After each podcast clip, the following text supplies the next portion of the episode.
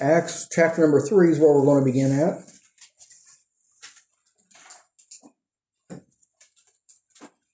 What we've been doing is, in the book of Acts, we are looking at the beginning and the growth of the church. We're seeing uh, seeing the church go from just a handful of believers uh, afraid and scared in the corner of the upper room uh, to being powerful witnesses and turning the world upside down with the gospel. We see that it's a process that takes place. It takes place over time, and it takes place through the power of the Holy Spirit. And what we've said is that usually the book of Acts is called the Acts of the Apostles, but I believe it could be uh, more rightly called the work of the Holy Spirit through the apostles. And so that's what are the Acts of the Holy Spirit through the apostles. And so uh, before we go any further, let's go ahead and go to the Lord in prayer, ask His blessings upon our services today, and uh, then we'll go ahead and dive on in. Dear Lord, we come to you today. Thank you for your blessings. And Lord, we thank you for the day that you have given us. Thank you for the opportunity to be here, for uh, those who have gathered out, for their desire to uh, be in your word and to grow and to learn. We just pray, Lord, ask you, help us to draw nearer to you. Help us, Lord, to grow in our, our love toward you and our faith. Lord, we just pray, ask you that you would uh, guide and direct me in the things that I say this morning that would be uh, helpful to each person here, Lord, that they would get from the service exactly what they need. I pray that you be with those who uh, aren't able to attend this morning and those who are still on their way out, that you'd watch over those. And Lord, we just pray as you be at the class next door as well. And Lord, we thank you so much for all that you do. We thank you for your word that you have given us, Lord, and that we can uh, look to it, that we can learn, and that we can grow, and that we can draw near to you. And we just pray that you do the needed work today. And all these things we pray in Jesus' name. Amen.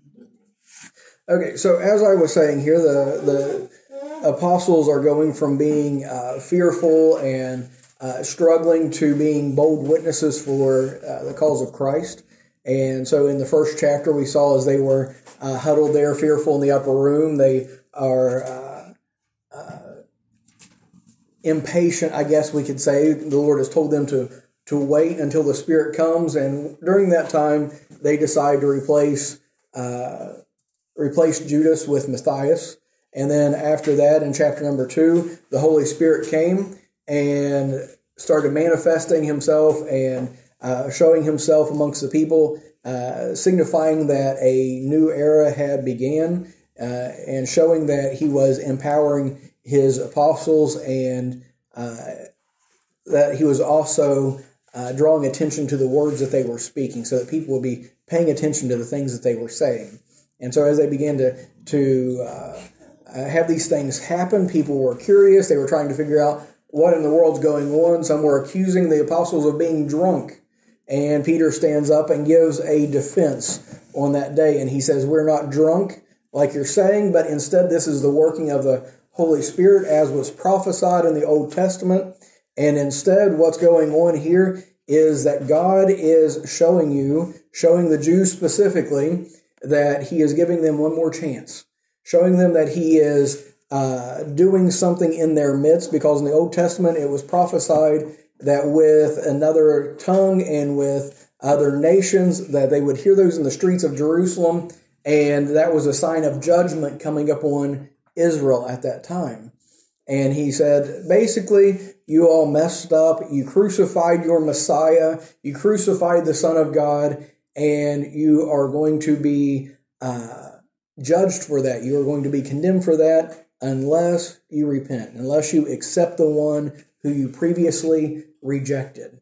And so from that, many of them, it says three hundred were, or three hundred, three thousand were saved on that day. three thousand were saved and baptized, and there was added to the church daily, such as should be saved.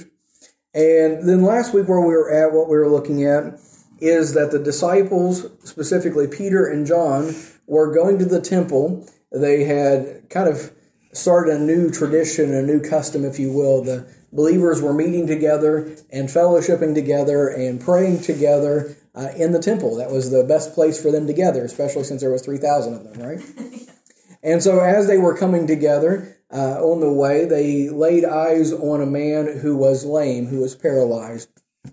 And he was begging, he was just trying to sustain life, and uh, he reached out to the disciples for some sort of money, for some sort of uh, financial gain or help to get him through another day. And they responded by saying, silver and gold have I none, but such as I have give I thee. In the name of Jesus Christ, rise up and walk. And he immediately stood up, his uh, feet and ankle bones received strength, and he began walking and leaping and praising God. And it was a sign and a wonder to all the people there in Jerusalem that these men who had testified of Jesus Christ, who had been preaching and teaching in the name of Jesus, that they were sent by him, and their message was authenticated by the signs and the wonders that they were allowed to do. And notice all of these things are extremely early on in the, the very beginning of the church. God is preparing the people, and he's also uh, preparing his messengers uh, for what he is doing. This is something, as I said, it was building slowly because Acts is a transitional book, okay? And I want to keep driving that point home. Acts is a transitional book. There is a change that takes place during the book of Acts. And so as this is happening here, uh, we're kind of getting a groundwork, a foundation for the ministry that's going to happen later on. Uh, it's kind of front-loaded here with the signs and the wonders and the miracles, and that's God putting his stamp of approval on what was going on there, okay? And they're going to need this, and this is empowering them. This is emboldening them. They're seeing thousands come together. They are receiving strength from one another. They are encouraging one another. And then what we're going to find in today's lesson is that they're going to also start facing persecution.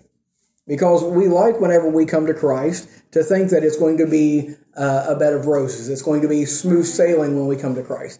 We like to think that coming to Christ is going to fix all of our problems and that everyone's going to like us and everything is going to be just fine and dandy. But that's oftentimes not the case, and it definitely wasn't with the first century believers. And so the more they grew and the more uh, they gained in popularity and in numbers, the less popular they were with the establishment.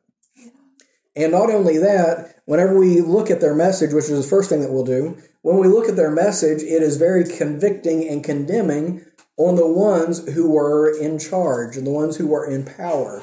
And so Peter is going to need a backbone of steel to face the, the opposition that he's going to face, to stand against the ones who he's going to have to give an answer to. And historically, from what we've seen through the Gospels, Peter has not been that man. He has not been the strongest. He is the one who cowered to a maiden by the fire. The maiden said, "You're one of his disciples." And Peter denied vehemently with oaths and cursings, "I am not one of his disciples."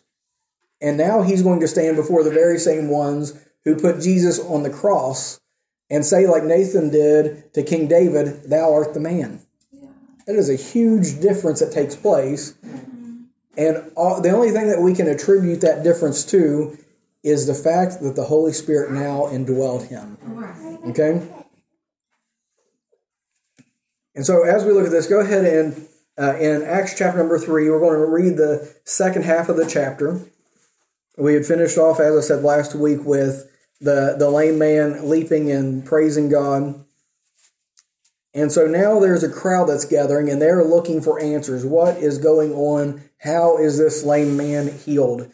And so in verse number twelve, it says, "And when Peter saw it, he answered unto the people, Ye men of Israel, why marvel ye at this? Or why look you so earnestly on us, as though by our own power or holiness we had made this man to walk?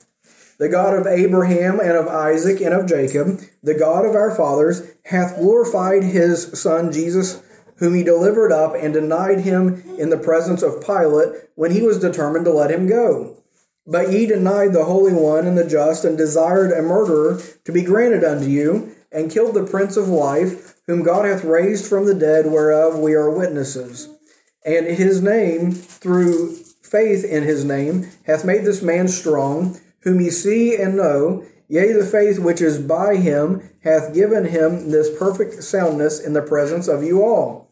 And now, brethren, I wot that through ignorance ye did it, as did also your rulers. But those things which God before had showed by the mouth of all his prophets, that Christ should suffer, he hath so fulfilled.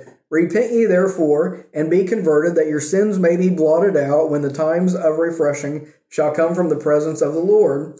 And he shall send Jesus Christ, which before was preached unto you, whom the heaven must, excuse me, whom the heaven must receive until the times of restitution of all things, which God has spoken by the mouth of all his holy prophets, since the world began. For Moses truly said unto the fathers, a prophet shall the Lord your God raise up unto you of your brethren, like unto me. Him shall ye hear in all things whatsoever uh, he shall say unto you. And it shall come to pass that every soul which will not hear that prophet shall be destroyed from among the people. Yea, and all the yea, and all the prophets from Samuel and those that follow after, as many as have spoken, have likewise foretold of these days. Ye are the children of the prophets, and of the covenants which God made with our fathers, saying unto Abraham, and in thy seed shall all the kindreds of the earth be blessed. Unto you first, God, having raised up his son Jesus, sent him to bless you, and turning every one of you from his iniquities. And so as we look at this passage, this is Peter's second sermon, his second message that he preached to the people. And it has a very similar content to the first message, so we're not going to uh, dwell too long on it. But I do want to bring out several things from this passage. The first one being, whenever he was talking to them, he's talking specifically to the nation of Israel. Uh, we are going to see a transition take place from their focus being upon the nation of Israel to Israel's final rejection of Christ and them turning to the Gentiles, okay? The Gentiles aren't replacing Israel, but Israel for a time is being set aside. And in this passage, we saw the time of uh, rest, uh, restitution there uh, in verse number twenty-one that's going to take place later on, and the time of refreshing that's going to take place later on. We'll get to that in a minute. But he's not done with Israel, but for a time, he's going to be turning away from them. And so their message is aimed at Israel. God is still dealing with Israel at this time. And so I'm, I'm focusing on this. I'm bringing this out because, as I said, there is a transition that's going to take place. And so we have to be careful because we are not Israel. We are not Jews. And so the ministry is going to take a turn as it turns to the Gentiles. Is that pretty clear? Mm-hmm. Okay, so that's just a little bit of a context for what we're looking at. And so in addition to that, uh, he tells them here, he says, you're looking at us as if we are the ones that have the power to do this.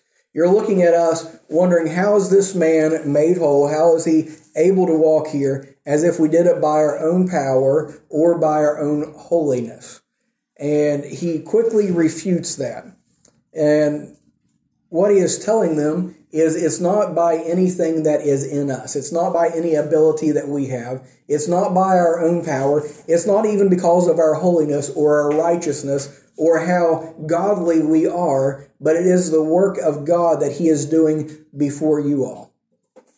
And it's good for us to get a hold of this. It's something uh, important for us to get a hold of because too many today try to portray themselves as being some mighty or some great vessel of God, and they try to take the glory upon themselves. And what we find is that the disciples, the very first thing, they have done something miraculous, and their first response is saying, it's not us, it is God. They refused any kind of recognition, they refused any kind of honor, any kind of glory to themselves, and they immediately turned it toward God. Not only that, but they also turned the attention away from the miracle that was done. That wasn't their focus. That wasn't the main thing. The miracle was simply a, a vehicle, if you will, an avenue in order to get people's attention for them to listen to these men to hear what their message was. Okay? And so rather than saying, hey, look at these great things that we are doing. Look at this great ability that we have. Look at what a miracle this is. Look at how powerful I am, how holy I am, how righteous I am, how godly I am. They said it's not based on anything that I am, not based on power that I have, not based on how good I am. Because if you think about this for just a second, People will try to say that their works testify to their goodness, and they will use that to lift themselves up, right? Look at what a great teacher I am. Look at what a great pastor or preacher I am. Because of all of these miraculous things that God is doing through me. And they lift themselves up instead of lifting God up. And that is the opposite of what we see the apostles doing. Okay, and that should be a red flag for us today. Whenever we see people acting in an ungodly way, whenever we see people acting in a way that isn't uh, isn't in line with what we see of the apostles in the early church. And so the miracles and the wonders and the works that they did, they said these aren't to glorify us. These aren't to draw followers to us, but they are to turn people's eyes to God. And we're going to see in the rest of this passage that the people indeed do glorify God and not men, right? And so if we are trying to use these things for our benefit and our glory, we are outside of the will of God. Uh, also, we are a little ignorant of Scripture as well, because God used a lot of things that definitely weren't righteous or holy or good. Uh, in Balaam's case, he used Balaam, which was a pagan sorcerer, basically. And if that wasn't enough, he used a donkey to talk to Balaam. Yeah. And so if you want to say that miracles and signs and wonders and all of these Uh, things show how good and how godly you are and that people should admire you because of it, well, admire Balaam's donkey, Nebuchadnezzar, right? A wicked and pagan king.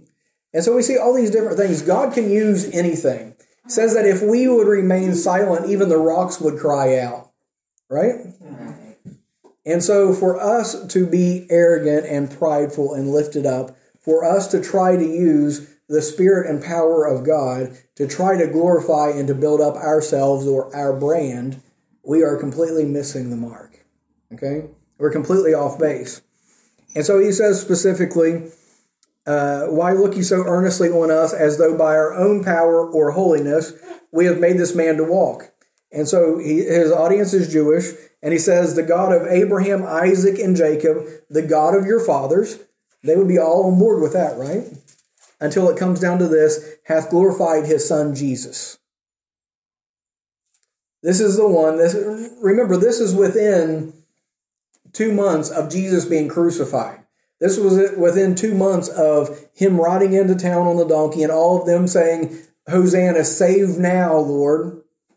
And then within a few days after that, shouting, crucify him, we will not have this man to rule over us.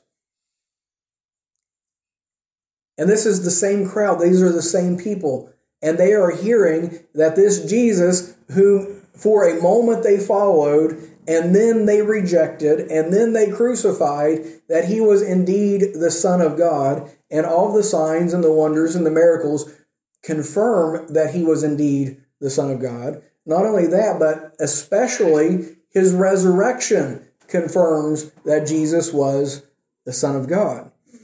And so he says, the God of Abraham and of Isaac and of Jacob, the God of our fathers, hath glorified his son Jesus, whom ye delivered up, and denied him in the presence of Pilate when he was determined to let him go. But ye denied the Holy One and the just, and desired a murderer to be granted unto you, and killed the Prince of Life, whom God hath raised from the dead, whereof we are witnesses. And so as they're coming and they're curious and they're wondering, how is it that this man walks? Peter just lays it out for them and says, the one that you denied, that you refused, and that you rejected is proved to be the Son of God by his resurrection and by the signs and the wonders and the miracles that he is doing now. The, the mode of operation, if you will, has changed. God is doing something big before you all.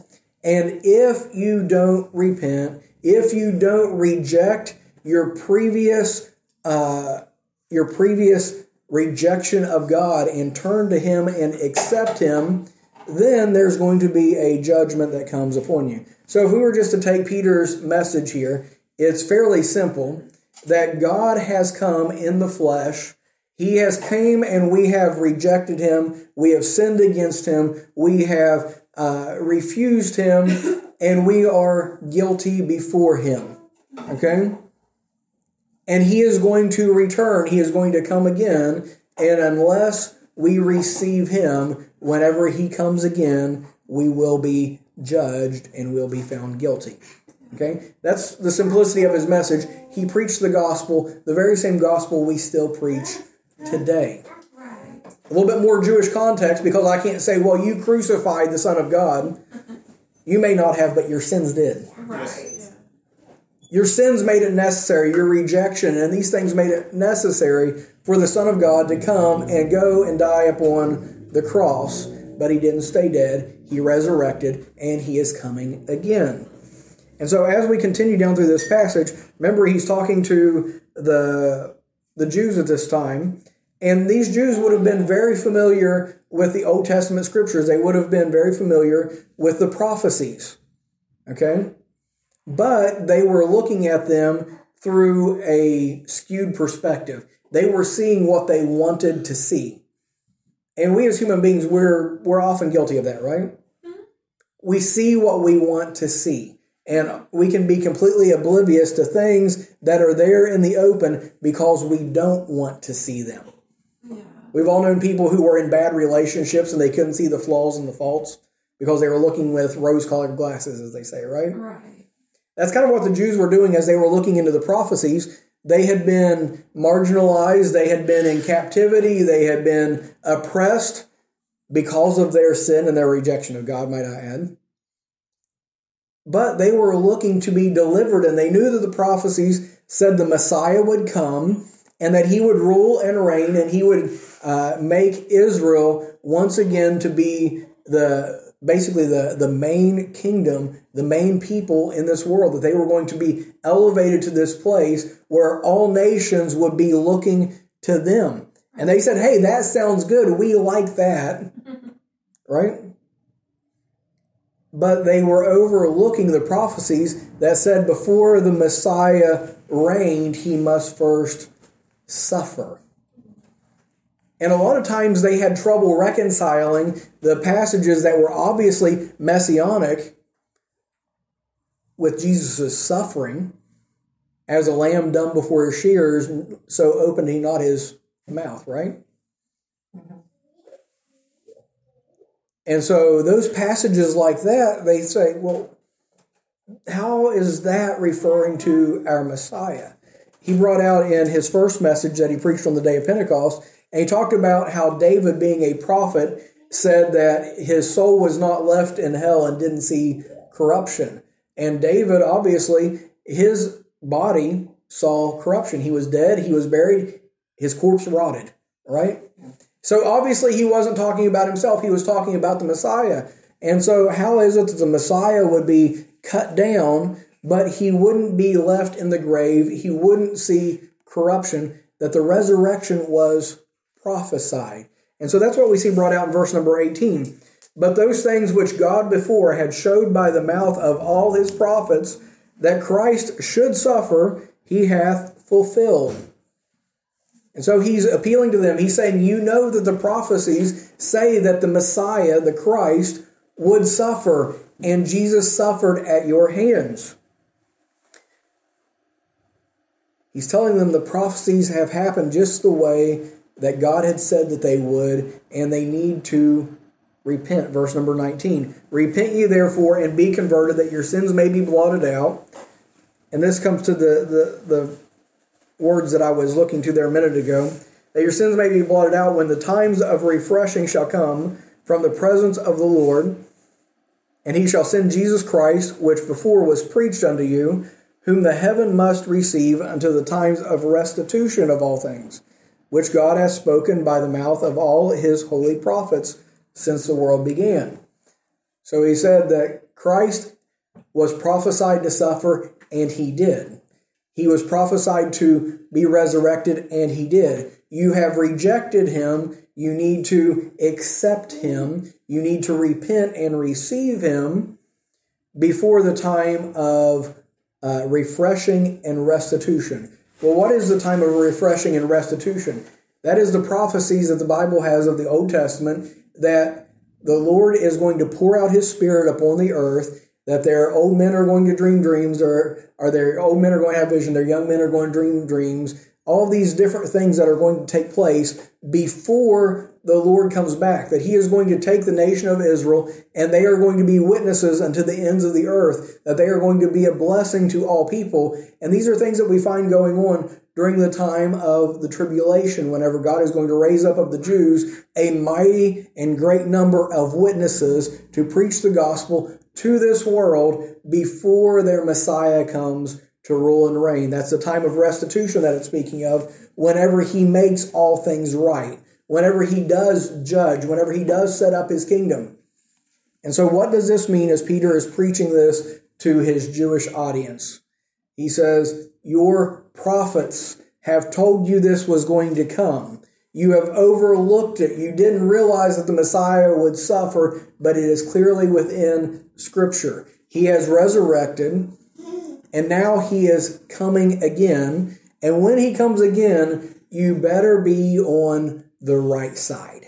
You better be on his side. You better have accepted him and be serving him, or else.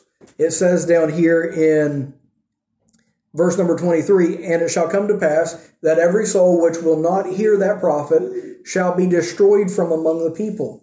So there's judgment that's going to take place for those who have rejected. So simply put, in this, Peter has preached the gospel. You have rejected God, and there is coming a day of judgment. You need to get right with him, or else there will be punishment that follows. Right? So that is the simple message that we see here at the end of chapter number three. But remember who he is telling this to.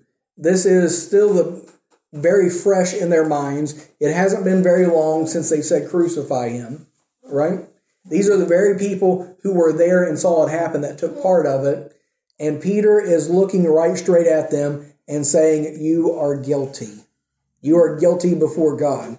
And so what is their response? As we look at the beginning of chapter four, and as they spake unto the people, the priests and the captains of the temple and of the Sadducees came upon them, being grieved that they taught the people and preached through Jesus the resurrection from the dead. And they laid hands on them and put them in hold unto the next day, for it was now eventide. Howbeit many of them which heard the word believed, and the number of men was about five thousand. And so on the day of Pentecost, there was three thousand. Now there's five thousand. Now, depending on how you look at this, when it says the number of the men, that's not counting women and children, right? Right. Is that a fair assessment? Yeah. I mean, five thousand is is exciting enough. Yeah. But if it was just the men that they were counting, how many women and children followed along as well? Right? So there were a lot of people who believed. Now, if you think that included the women and children, that's fine. Still, it's five thousand people. Right. Okay? And five thousand believed in addition to the three thousand. So there's over eight thousand. It says that there's been added to them daily, such as should be saved. We don't know how many that was daily. The church is growing rapidly. Right. That is an explosion of growth, isn't it? Yeah. And so this is what's taking place at this time. But not everybody was happy about this. And so a couple of very significant but brief takeaways from chapter number three. It is not about the signs, the wonders, the miracles. It's not about us. It is about preaching the gospel to the lost and dying world. Okay? If we get sidetracked on anything else, there's lots of noble things that we could get our, our hands into. There's lots of noble things that we could occupy our time with. Yeah. But whenever Peter and John and the apostles were there, what they saw as being a priority was getting the word out to the people that they had rejected Christ, that Christ was coming again, and they needed to repent. They needed to get right with God before he returned. Right? That was their message. They weren't saying, come and bring all your sick to be healed. They weren't saying, come and see these things that we can do. Everybody come and speak in tongues. They weren't saying, uh, listen to how great orators we are. Listen to our, our twelve-step program or this or that or the other. They weren't starting new ministries, and they were preaching the gospel, and everything was being done to get people's attention, not on the, not on the ministers, but on Christ. Okay? Not to entertain them, but to see them get saved. Right. That was the purpose of all of it. And so whenever we find them here in the beginning of chapter number four, they have been arrested. Now, this is what Peter had been fearing earlier, right? He was afraid whenever Jesus got arrested, that he would also be arrested. Whenever Jesus got killed, he would also be killed. And so he denied Jesus, turned away, ran away from him, and was very cowardly, right? We can't fuss too much against Peter because we'd probably do the same thing. We like our comfort. We like our our head to stay ma- uh, firmly attached onto our bodies, right? Right, yeah. We don't like the idea of hanging on a cross. That's not fun. We don't like pain. We don't like suffering. And we would probably be in the same boat as Peter. Right.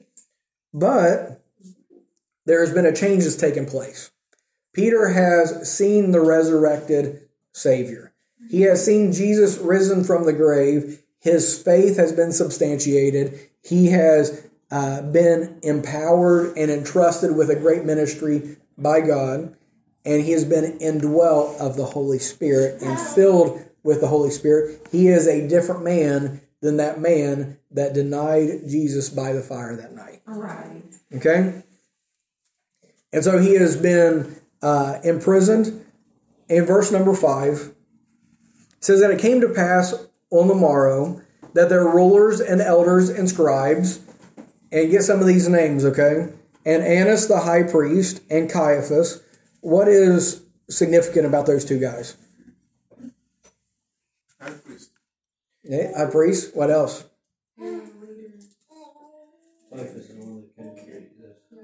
Okay, they were the ones that stood against Jesus. They were the ones that commanded Jesus to be crucified. And Peter is now standing in front of the very same ones who crucified Jesus. The very same corrupt religious leaders who have killed the Son of God. And now Peter is in front of them. So what do you think is going on in Peter's mind? But, yeah, I'm next. Right? That cross I passed by as I was on my way out, it's got my name on it. Because the Romans were always executing people, right? But we know good and well that that's not what happened, because we uh, we fear things, we think we've got things figured out, we think we know what's going to happen, but God has other plans, right? And so in verse number five, no, verse number six, and Annas the high priest and Caiaphas and John and Alexander and as many as were of the kindred of the high priest, so it was a family affair, right, were gathered together at Jerusalem, and when they had set them in the midst, they asked, "By what power or by what name have ye done this?" And so this is Peter's opportunity, either to elevate himself or to downplay Jesus, right? Because he knows the name of Jesus is offensive to these guys. And so Peter gulps, takes a big breath, and he lets it rip, right? Verse number eight, then Peter... Now, pay attention to this phrase. Then Peter, filled with the Holy Ghost. To be filled with the Holy Ghost means that the Holy Ghost is under control. It means that he is having his way, that you have surrendered uh, surrendered your will to his. Okay? That's what it means. It's not what a lot of people try to make it out as being as some kind of mysterious or weird or mystical type thing. It is whenever you allow God to have his way in your life. Okay, whenever you allow the Holy Spirit to be in the driver's seat. And so this is what he has let him do. And then Peter, filled with the Holy Ghost, said unto them, "Ye rulers of the people and elders of Israel, if we this day be examined of the good deed done to the impotent man, by what means he is made whole, be it known unto you all, and to all the people of Israel, that by the name of Jesus Christ of Nazareth, whom ye crucified, whom God raised from the dead, even by him doth this man stand here before you whole. This is the stone which was set at naught of you builders, which is become the head of the corner. Neither is there salvation in any other, for there is none other name under heaven given among men whereby we must be saved." He doesn't pull any punches. He doesn't cower.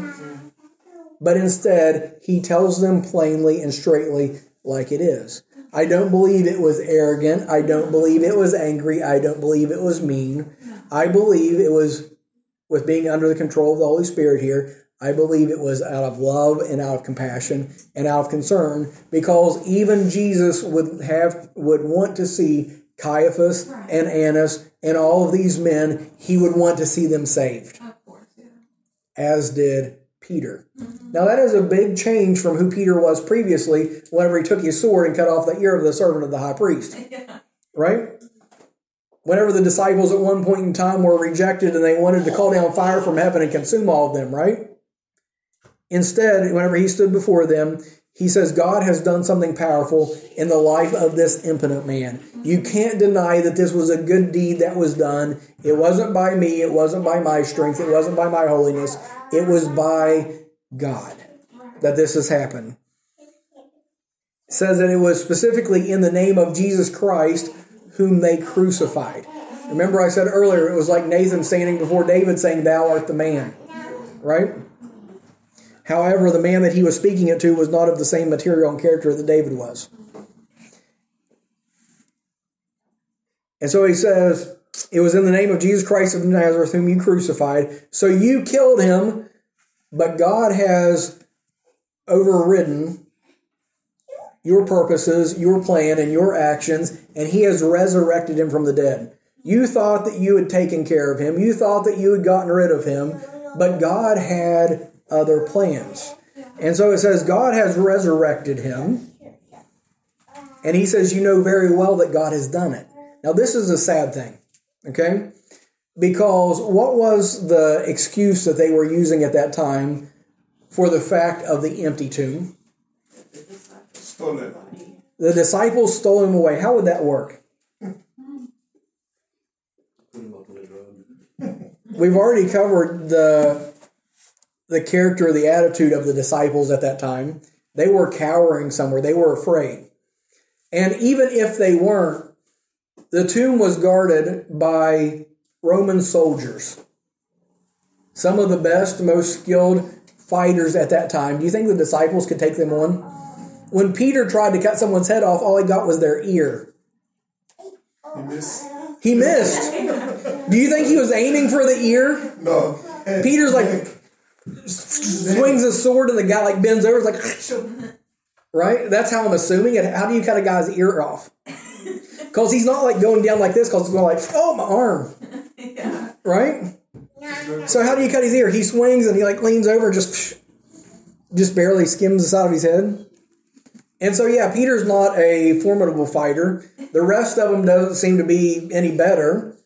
How are they going to take on Roman soldiers? Well, the, the story that the soldiers told, they said, well, we fell asleep while we were on the post. Well, how would that work for Roman soldiers? Two. Not even one, two. Okay, so let's see here. There would have had to be some kind of a questioning that would take place, right? So if they brought him in and they said, okay, soldiers, what happened? Why is the tomb empty? Well, we were asleep. Wait, wait just a second. You were entrusted with guarding something and you fell asleep on the job? Is that true? Is that right? Is that true? Yes, that's what happened. Well, what is the penalty for you sleeping on your post? What is the penalty for you sleeping on the job? Death. Why are you still alive? Right? That in and of itself tells us that there was something going on, right? And on top of that, if you were asleep, how do you know that the disciples came and stole the body? I don't know about you guys, but whenever I'm asleep, I don't know what's going on around me. There'd be a lot of assumptions going on, wouldn't there? But that was the story that the, the soldier said, while we were asleep, the disciples stole the body away. And these religious leaders knew good and well that all of it was a lie. These are the men who raised up the large sum of money to buy off the soldiers. These are the ones that had to go to the Romans and vouch for these soldiers so that they wouldn't get killed. And so these men knew that the body was gone. They knew that it was angels that the soldiers saw. They saw all of these things, told them all about it, and then they were given hush money. And these are the men that had uh, worked out the whole cover-up, okay? They'd worked out the whole cover-up. They knew for a fact that Jesus had resurrected. If he hadn't, either they would have found the body, they would have imprisoned the disciples, they would have killed the soldiers, but they were powerless to do anything because they knew for a fact that they killed Jesus and God didn't leave him dead. Right? And so as Peter stands before him and before this whole crew of them, he says, God raised the one that you killed. The stone which was set at naught of you builders. He's referring back to Old Testament prophecies. The stone that was set at naught by you builders has become the head and the cornerstone. So the one that you rejected as unimportant, the one that you rejected as uh, unworthy, has got the most principal place. He is the one that all things are going to be founded upon.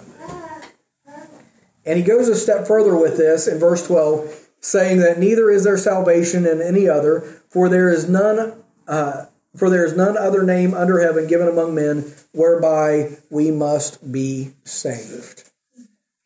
And so his message to these men who crucified Jesus and covered up the resurrection, he says, God has overridden all of your plans, and Jesus is the only one who can save. He is the one that God has set forth to be a propitiation. There's a good biblical word.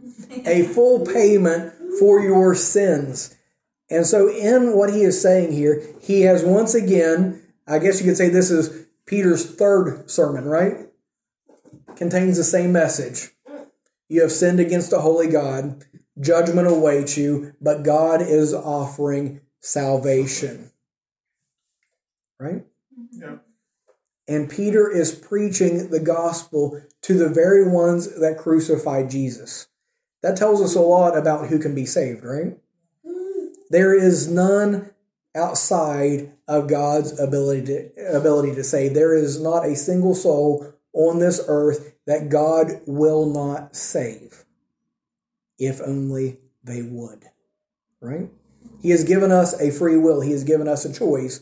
And he says, you have rejected him the first time. You either accept him now or you are going to be judged of him in the end. Okay? Yeah. And so our expected response here at this time, we would expect for Caiaphas and Annas and the high priest and all of these religious leaders who are proven to be extremely corrupt, we would expect for them to lash out in anger. We would expect for them to punish them severely or to execute them. But that's not what happens.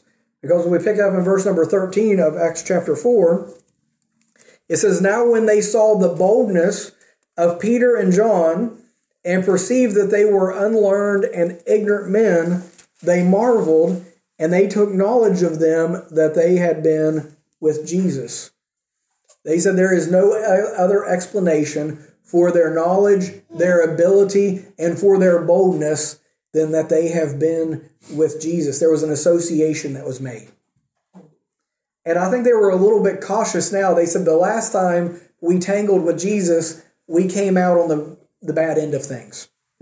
And once again, these are Jesus' disciples. These are his servants. And if we tangle with them, we may once again come out on the bad end of things, right? But they they didn't say, okay, Peter and John are just so powerful and dynamic. They are so bold and so wonderful. He says, no, Jesus in them has made a difference in them. And is that not where the power of our witness is still to this day? Is the work of God in us testifies to those around us so that they have no other choice than like these men that we see here, verse number fourteen, and beholding the man which was healed standing with them, they could say nothing against it. But when they had commanded them to go aside out of the council, they conferred among themselves, saying, what shall we do to these men? For that indeed a notable miracle hath been done by them, is manifest to all they all them that dwell in Jerusalem, and we cannot deny it.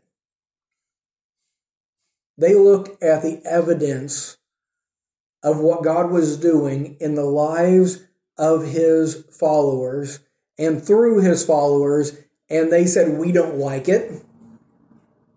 And there's nothing that we can say against it. We want to try to stop it, but really our hands are tied, right?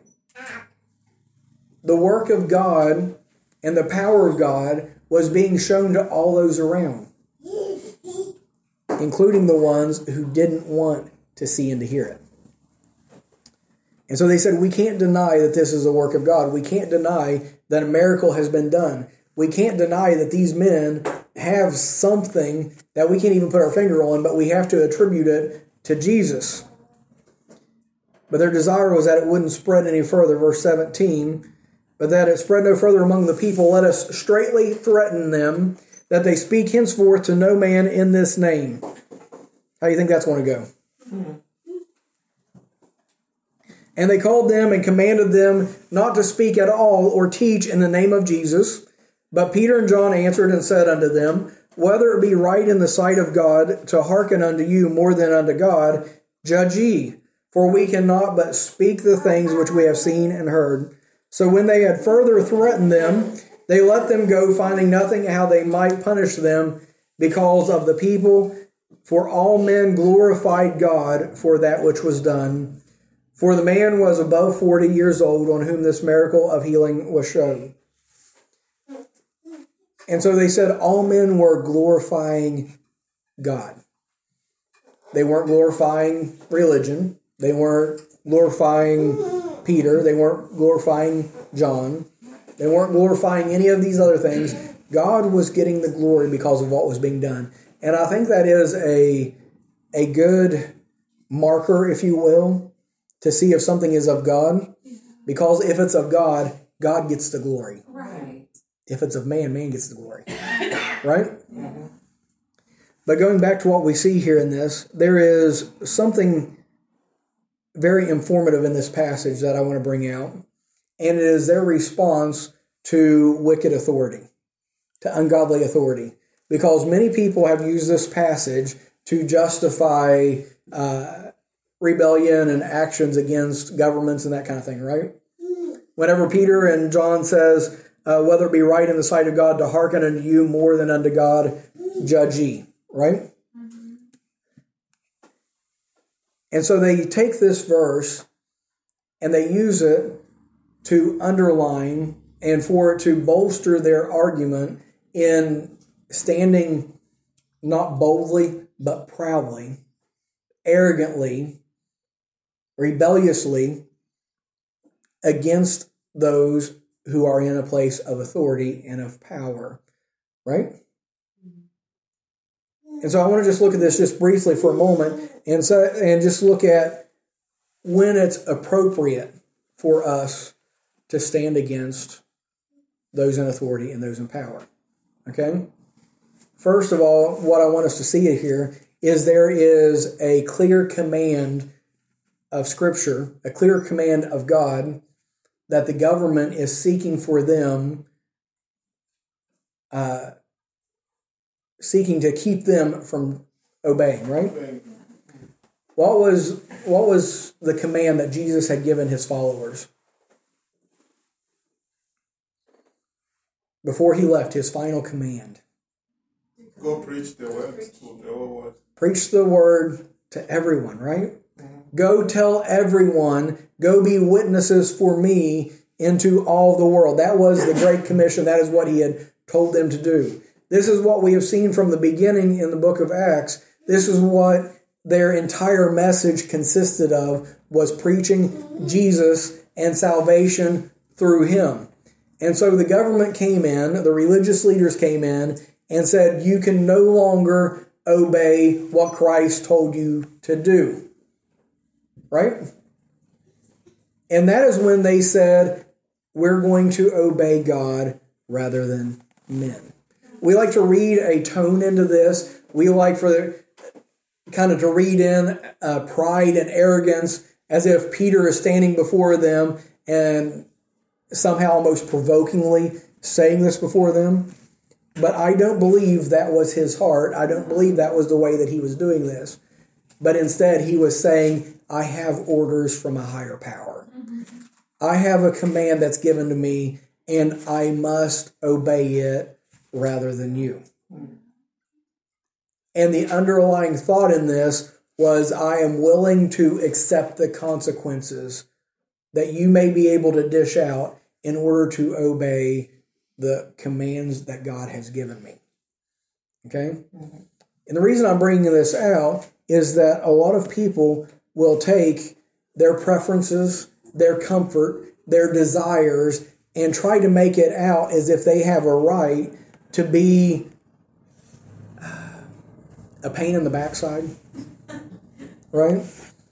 To be a rebel, to present themselves as a martyr or some kind of a hero for taking a stand for biblical things, when in reality they're making a problem where there isn't one. Okay? And this isn't what we are called to do. It's not for our comfort. It's not for our convenience. It's not to force our beliefs on everyone else. Peter's not standing before all of them and saying, uh, we need to force the rest of the world and the rest of the government to abide by Christian principles, right? He is saying, I am going to continue preaching the gospel even if you tell me not to. I'm going to continue espousing the truth even when you tell me not to. I'm going to go about it graciously, respectfully, right? We still have the fruit of the Spirit. Meekness, long-suffering, patience, gentleness, kindness, right? That's how Peter was going about. He was empowered by the Spirit. He says, I'm going to still be doing these things, not as if I'm some kind of a Rambo, some kind of a, a superhero or savior or whatever, but instead I'm going to continue following the orders of my Savior, and I'm going to trust Him to take care of me regardless of what the outcome may be, regardless of what the consequences may be. And there have been multitudes down throughout time that have followed in Peter's footsteps, and some of them have been delivered miraculously, and some of them have went to the stake or been beheaded or been hung or been crucified, or the Bible says sawed asunder, drawn and quartered, all these different things. But instead of trying to portray themselves as some kind of a hero and to draw attention to themselves and to get glory for themselves, they simply continue walking faithfully in the ways of God, continue faithfully obeying Him, continue doing what He has said is right, continue aligning with His word, and then whenever it comes against the powers that be, they will not turn aside, they will not move, they will not recant, but they say, I'm going to stick by my convictions, I'm going to do what God has told me to do, even if you kill me, even if you imprison me, even whatever you do to me, I'm going to submit to Him rather than to you, right? And that is the proper application of this passage, I believe. Rather than looking at this as some kind of a rubber stamp for us to be vigilantes. Okay? So does anyone have any any comments on that or anything to add to that today?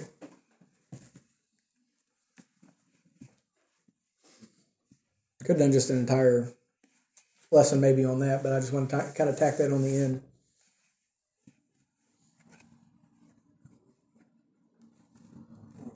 Just to add to the excuses they give, excuse me, on the excuses on the resurrection of Jesus, mm-hmm. the soldier saying he was sleeping and whatnot, but if you go through and check the the measures that were put in place, the security measures that were put in place, mm-hmm. and for them to say we're sleeping and again say, we know people who stole that body. It doesn't add up. Mm-hmm. Because once, so speaking from experiences, being in security industry before, once so something happened, yes, you're looking for for reason why they happened. mm-hmm. but you don't know how they happen right. until there's certain conclusion made on them. So them to say no, it was like we sleep, and when you sleep, you don't know what is happening. Is Jesus' disciple come and steal the body? It's not working. There was like huge stone put there. There was like place where people will not. There was parameters allowing people not to come close. Mm-hmm. So I, I don't think the the, the the the excuses of the word of Jesus being stolen makes sense at all. It doesn't make sense at all. It doesn't even stand up to common sense. Yeah. But there's people who st- still believe. Today, yeah, Jesus was not racist. It was, was the word was just it's, it's stolen and put someone around. Which, well, that's still the common thing that's said amongst the Jews. Is yeah. His disciples stole the body. They can't deny that Jesus existed. They can't deny that he taught what he taught and claimed what he claimed. They can't deny that he was crucified, and they can't deny that the tomb was empty. And all they would have had to do was to find a body. All they would have had to do. But we find that even the way that they handled it, they wanted to keep it as quiet as possible. They didn't want to uh, start any kind of an investigation into it because they already knew what they were going to find. But another thing that that tells us is faith or belief in Christ is not... Um, is not a matter of information or evidence or proof. It comes down to the heart. Yeah. See, they had all the evidence, they had all the proof, but they would not. Mm-hmm. And there's still plenty of people to this day, they will try to uh, deny scriptures, they will try to mock and to ridicule Christianity, but if they will take an honest look into it, there is plenty of evidences, there are plenty of proofs, there's plenty of validation that what this book says is true, but the reason that they will not accept it and will not believe it has to do with their heart rather than their head. They have hardened themselves against God. It's not that there's not enough uh, proof or evidence. It is the fact that they would not. No. They refused. Any other thoughts?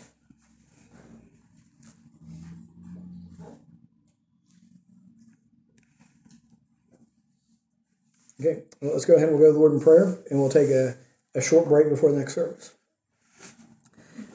Dear Lord, we come to you today. Thank you for your blessings. Lord, we do thank you for these passages that we've been in today, Lord, and how we see the, the transformation that's taking place in your followers, Lord, the importance of uh, your Holy Spirit being in the lead, Lord. And we just pray, Lord, ask you that you would take us as Uh, feeble and as unworthy as what we are, and that you would use us for your honor and for your glory.